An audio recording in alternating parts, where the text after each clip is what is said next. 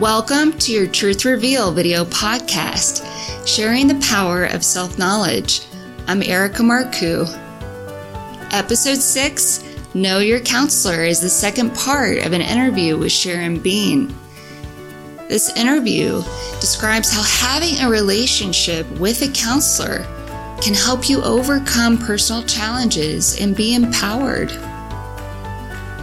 All of Season 1 helps you to be your own health expert as I interview industry professionals to explore your hidden mental and physical health potential. With us today is Sharon Bean, who has a master's degree in counseling from St. Edward's University in Austin. She is a licensed professional counselor with a private practice. She is trained in CBT, which is cognitive behavioral therapy, and EMDR, which is eye movement desensitization and reprocessing. She has also worked as a social worker in schools, foster care, and homeless outreach. And the primary reason I want to have this interview with you is to help change the conversation about mental health and primarily demystifying counseling. We need people to talk through things with and to hear a different perspective, because when we get in our own head and all those shoulds and should nots cloudy the water, then we aren't clear about what's really going on sometimes. The biggest part of the work I do as far as making movement are people who actually can experience that shift or that change in the room with me. Yes. And that's where it happens. That's the magic. One of the key ingredients of that is trust. Yes. Bottom line. It's developing that kind of relationship with your counselor where you can trust and in some ways let down those guards and be able to actually move in a new direction. One of the biggest obstacles that we have as humans is, we want to be accepted and known for who we are, just for being. But lots of things happen in our lives and in the world that we have to meet a certain standard. We're only valuable if. But the goal of therapy is to understand that we're valuable because we are. And part of that process is what you're talking about with the trust and the attachment and the connection. Maybe you haven't ever had that experience in your relationships, or maybe you've forgotten that that's the goal. And so that's the bottom line, is building that trust in that relationship so that you can have that connection. We're human beings. Yes. And I see the being part as being primary. Yes. And connecting in that way is so healing. I agree. We're not human doings. Right. And I think it was Winnicott that said, be first, then do. I don't know if it was Winnicott, but I love Winnicott. He's the good enough mother person. The good enough mother. Right. Can we explain to the audience what the good enough mother is? Yes. So Winnicott did a lot of work with kids and understanding developmental stages. And what he says, to get all the parents off the hook, is that you do not have to be a perfect parent. We have a lot of that pressure today. You just have to be good enough. Or even a perfect partner. It applies to worker. Everything. And, and I talk about it in a batting average. So if we're up to bat with whoever it is 100 times, how many times do we have to get it right? 80. Most people would say that, right? I have to get it right 80%. It's actually 30%. What? 30% is good enough. And then the other 70% of the time, we need to learn to make repairs. And there's a lot of value in repairing and growing in that way. And it feeds the being instead of the doing. For someone who is listening to this podcast and, let's say, for example, is feeling anxious, how would they be able to determine if it would be best to first go to a psychiatrist or to go to a counselor? That is a great question. So there's two kinds of anxiety, situational or biological, and it could be both. It just depends on the person. that is a great place to start with a therapist. If you go in and say, I'm having all of these struggles with my anxiety and I don't know what to do with this, then a therapist would work with you on strategies to manage the anxiety. They would help you determine if there's a stressor or something that has happened that might be causing it to be situational. So some sort of situation in your life that may be happening that is throwing you off balance. Right. That could be the problem. And once that abates, you don't have the anxiety. But if it doesn't, then you have to explore, what is the family history? What is your personal history with anxiety? Maybe this is a biological condition that you need to address. And you could do that with some lifestyle things, supplements, vitamins, and or medication. And, that's the time when you want to explore the option. Is medication going to be helpful for me? And that's when you would go to a psychiatrist, have an evaluation. Typically, your first appointment is going to be an hour-long assessment to see what factors might be contributing. And they would let you know at that point if they think you're a candidate for medication and what their suggestions would be. A lot of people don't even know if the anxiety is biological. It could show up as lack of sleep. It could show up as not being able to have an appetite, physical pain. There's so many symptoms that could manifest from a chemical imbalance. Absolutely. And a lot of people who are off the charts. When I do the GAD-7, which is a quiz for anxiety symptoms, generalized anxiety disorder with 7 questions. When I do that with them, they're like, I have all of that all the time. They don't realize it's anxiety. They think, I've always had this, or, it's just this one thing. When we look at the whole picture, they have all of it. And that begs the question, what is normal? Exactly. So, if you've had anxiety your whole life, and you don't know any different. That's right. And the alternative is that you could go and get help, and perhaps you've needed to be on medication your whole life also. Perhaps. And what a difference that could make in the quality of life. Absolutely. And, when I'm exploring family history with someone, there's a whole history of family members who have all of these symptoms. So it would be reasonable to think that you could also have those symptoms and have anxiety. If someone in your family has a history of depression or anxiety, you have a 50% higher risk of developing it than someone who has no family history. I have a lot of people who come in with family histories of substance addiction. And then when we talk about the behaviors and the things underlying it, what we uncover is that there's an untreated mood disorder. And they're self-medicating. Always. Yes. Well, another question I have for you is, can you explain what EMDR is and what that does? Yes, it's a mouthful. Eye movement desensitization and reprocessing. It's EMDR for short because it's too much to pronounce every single time. It was actually developed in the 80s by a lady named Francine Shapiro, who was treating people who were distressed. And she learned that if she could get them to move their eyes while they were discussing the distress, that it immediately brought the intensity down. So she developed this entire protocol, which we now call EMDR. And I learned the protocol by using my fingers and making people move their eyes side to side, but my arm gets really tired. So I have a device called a TheraTapper. It has 2 paddles that vibrate in your hands and a tone. And so it syncs up both sides of your nervous system, the parasympathetic and the sympathetic at the same time. So the gas and the brakes, because what we're after is emotional regulation of the nervous system as we process the story. I believe that I misunderstood it. I thought it was bilateral stimulation from the left and right hemisphere of the brain. But that's true too. Okay. Right? It's still bilateral. It crosses the body because you're syncing up all of the body at the same time. It's a whole body experience.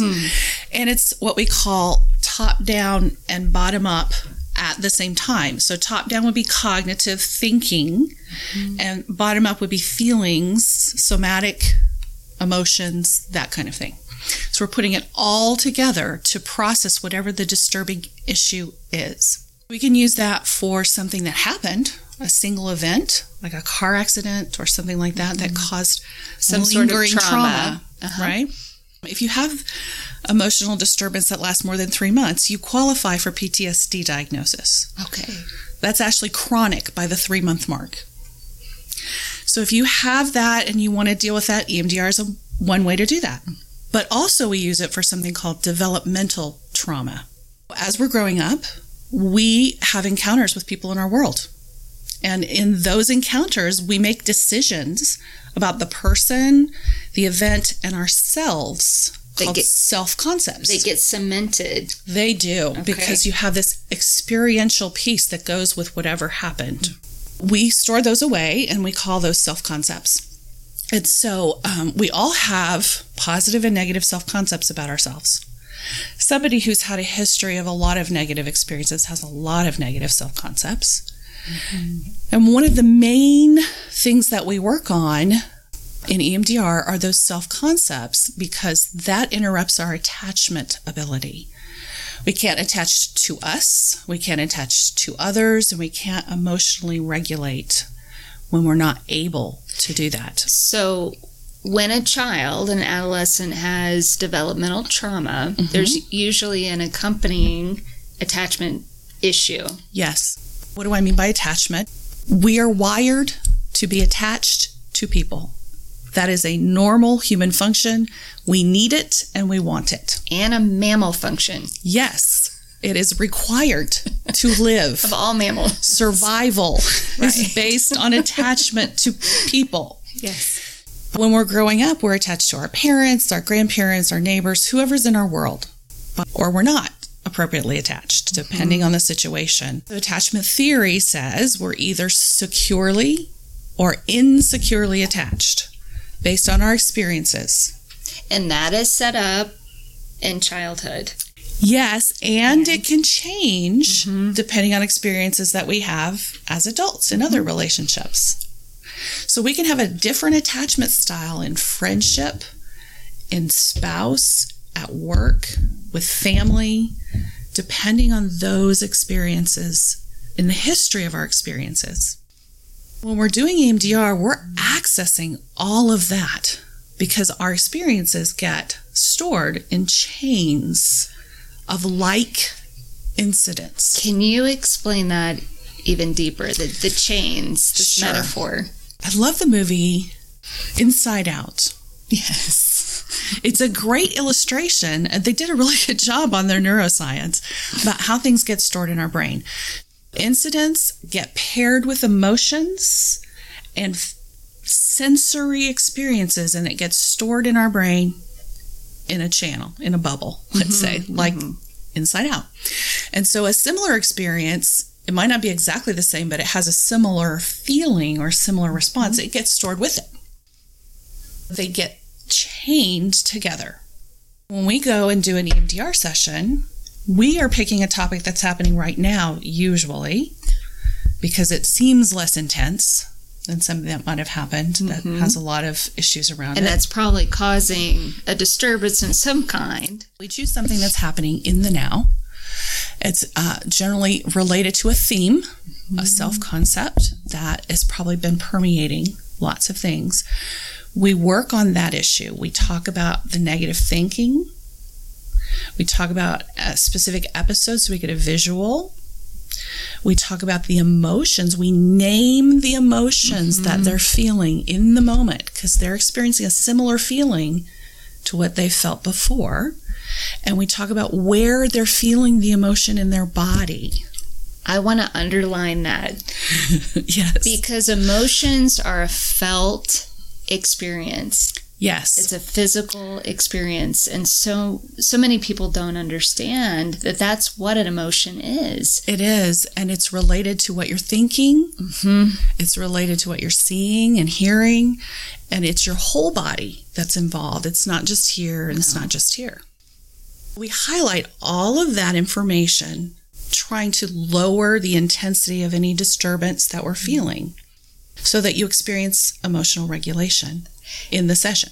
Do you, as a counselor, feel somewhat like a detective? Oh, yes, I love that part about my job. Yes, where you find where the links are going back to, because it might be surprising to that client. It often is, because they don't link what's happening right now to things that happened in the past.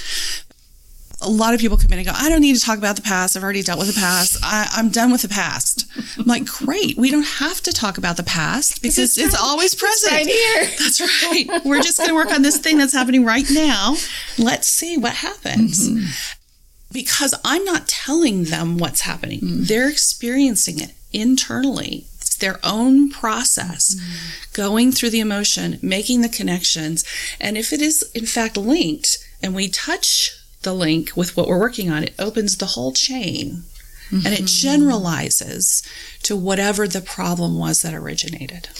When that client experiences the original memory, mm-hmm. that can be a physical experience. It can be, and it can be very overstimulating for some people, mm-hmm. depending on where they are in their process. And how do you handle that right. in your position? Because I'm not interested in sending someone out more upset than when they came in. If they feel overstimulated or it's too much, then we immediately stop the processing and go into relaxation and calming techniques, mm-hmm. so that they feel more grounded. And generally people who leave my office tell me that they feel very relaxed and that they need a nap after we've had an EMDR session. Mm-hmm. And that's what I'm looking for, because I don't want to make it more intense. And that's the trust again. Right. That you're creating a safe place, mm-hmm. to explore these links that go back to that original trauma or situation that wasn't so great, and being able to heal it right. within that environment. Now, that can take more than one session. What we're doing in each session is we're just trying to bring the intensity down. And when they leave, processing still happens. And they might come back and go, oh my gosh, I made these connections, and mm-hmm. now we need to talk about this because I didn't realize they were related. And that's the aha moment. The skill and the education that you have, that you bring to the table, and that you're using to help that client is so important. We as individuals are not able to do all that work on ourselves by ourselves. No. A lot of people, especially in the United States, are very independent, mm-hmm. and think that they can just handle it. Or that they should be able to. Or that they should be able. There's that expectation. And that's not the reality. It isn't. We're wired to be connected. We mirror emotions with other people. That's how we regulate as we're growing up. That's what our parents are for, mm-hmm. to teach us how to manage those things or not. We need people to talk through things with, mm-hmm. and to hear a different perspective, because when we get in our own head and all those shoulds and should nots cloudy the water, then we aren't clear about what's really going on sometimes. Would you like to talk about the 4 different attachment styles? Sure. The attachment's one of my main things. One of my main things. Yes. There's 2 kinds, mm-hmm. secure or insecure. Mm-hmm. There's lots of statistics out there that say the population is divided half secure, half insecure, but that has not been my experience. In my work, there's a lot more insecurely attached people than 50%. Really? Yes. But that's probably why they're coming to see me. Whenever we come in and I recognize that there's some attachment issue going on, and we talk about what attachment is. We need it, that depending on how we experienced it growing up, that informs what we think attachment is and what kind of relationship we choose. The importance of looking at your family of origin. Hugely important. It sets up subconscious patterns. As humans, we repeat patterns. That's basically what we do, unless we learn that that's not good for us and we want to change it. Lots of people grow up in a certain way. They think that's the normal way to grow up. They continue to parent that way, and they find relationships where they fit in a similar style. Mm-hmm. And we do that on a very subconscious level. It's a felt experience. Mm-hmm. We say, oh, this person feels good, feels like a good connection. There's familiarity. Mm-hmm. What is the familiarity based on? Family of origin attachments. Based on our attachments. we didn't have very good attachments, then we're not going to pick very good partners. And even if we had a good attachment, we could get someone who doesn't and not know that that's what we're getting ourselves into. And so then that develops a new attachment style for you.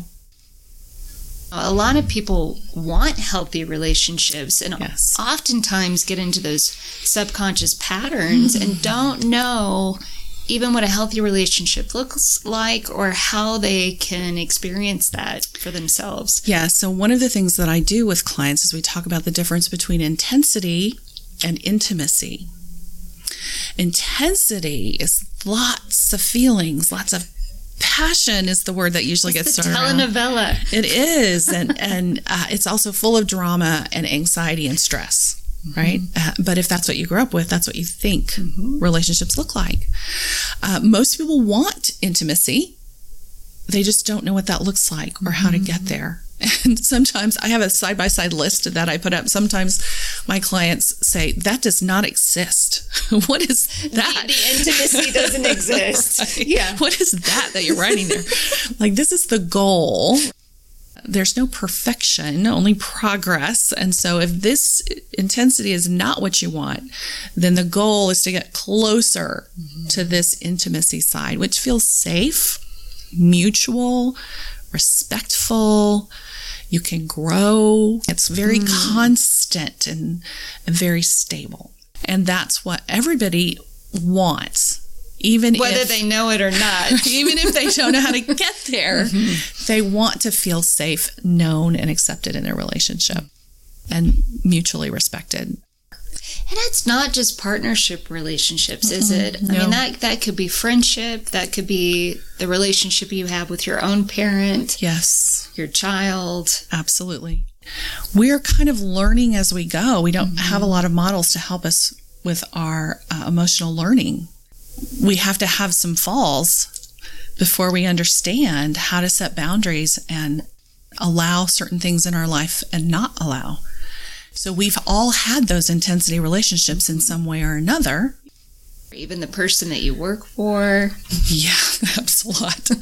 In work environments, really hard because of this emotional stuff that's going on, not because of the work. Even in the workplace, it's relationships. I view everything from a relationship perspective. Anybody that you're regularly coming into contact with. You know, and part of that falling, having that experience where the relationship was more intensity versus intimacy, sometimes those lines can be blurred and sometimes it's hard to know. It may be just experiential learning where you're learning what those red flags are. Hey, this isn't healthy for me. Right. And this is why, and I need to make this adjustment. I understand your connection to this person. Is that good for you? Just because it's familiar doesn't mean it's good for you. Right. You're not going to change that person, right? You have to set boundaries that are good for you. You have to respect yourself and have self-compassion. A huge part of what we're talking about now, but also just in the bigger picture of counseling, is taking responsibility and knowing that as an adult, I'm responsible for my own well-being. Yes. You're responsible for your well-being, and we do the best that we can and show up and keep learning and keep growing. So there are best practices when taking responsibility for yourself, finding a counselor. And step one is to think about who you're actually looking for. You want to pick someone based on what you hear them saying in their advertising. Does that resonate with you? Does that seem like the direction that you're looking for? Does it feel like a good place to start? So gathering referrals. If you have health insurance, call your health insurance and see who maybe is in network. Absolutely. And maybe choose 3 different people that you set up appointments with. Yes. Or at least talk to on the phone. And see if there's that just natural connection, easy connection. Absolutely. Pick more than one to contact. Screen them first. Look at their profile, call them up, get some information. What is their philosophy or what is their modality? And what is their educational background? I'm a licensed professional counselor, and I tend to do deep work. There are certainly solution-focused counselors out there who do short-term work. And then there's also clinical social workers. And there's licensed psychologists who also do therapy. A lot of them do testing. We talked about the psychiatrist being a medical doctor. They're mostly going to be about medication. The marriage and family therapist, mostly going to be focused on marriage and family issues, but they do individual work too. Step 3 is to make the call, and it takes courage oftentimes. It does. It's very discombobulating if you've never been to therapy before to tell someone your personal stuff. We also, step 4, talked about asking questions. If you have a question, you should ask and listen to the responses that you get so that you can compare. And then lastly, which we've talked a lot about, is step 5, which is building that relationship. And that takes time. If you're going to do long-term stuff, it's going to take a while. And so you really need to be connected to someone you feel comfortable with. Well, thank you so much for your time. Thank you so much for sharing this. Appreciate it. Heartfelt for me. I just want to, again, close that gap between the misconceptions and about what counseling is. I love that you're doing that. That is very important. Thank you. Our feature product for this episode is the Neurobiologics Mood Plus Supplement. This carefully formulated combination of nutrients supports your overall nervous system and promotes a healthy stress response. Mood Plus can help boost your endorphin levels, bringing a greater sense of calm. Go to yourtruthreveal.com/store and use promo code TRUTH for a 20% discount. In response to this interview, I was asked, what is a counseling session like? The counseling session is really a place where you can find a new perspective about something you're struggling with. It's an opportunity for you to share your situation and your feelings about it, and then get your counselor's perspective from a professional standpoint. You may even show up for a session with a particular goal in mind that the counselor can help you achieve. The key here is that the more you are honest with yourself and share openly, the more that the counselor can then help you. Oftentimes, the counselor will take notes to mark down something important that you said. Also, it helps your counselor to be able to remember and look back at those notes in future sessions. In your relationship with your counselor, it's important that you feel safe, heard, and understood, and accepted for whatever experience you have. It's a pretty different kind of conversation that you would typically have with most other people. Your counselor may even give you homework to do between sessions. And this may include taking action steps towards reaching your goal. Then in the next session, you may share what your progress has been or what problems you're still encountering. Know that every counselor is unique depending on their studies and the specific method they use to help you, including just their personality. A counselor's main goal is to help you find solutions to your problems and help you feel better. Episode 7 is titled Know Your DNA with Deborah Dunn. And you can trace back in time through a molecular clock your ancestral pathway. So we know based on mutation rates and density of people, that's how we figured out all of mitochondria, the movement of women across the world. For more learning, download your free worksheet and join in the discussion. I encourage you to go to yourtruthreveal.com. Also, please subscribe and add a rating and review at Your Truth Revealed on Apple iTunes. Thank you for listening. I'm Erica Marcoux, in Austin, Texas.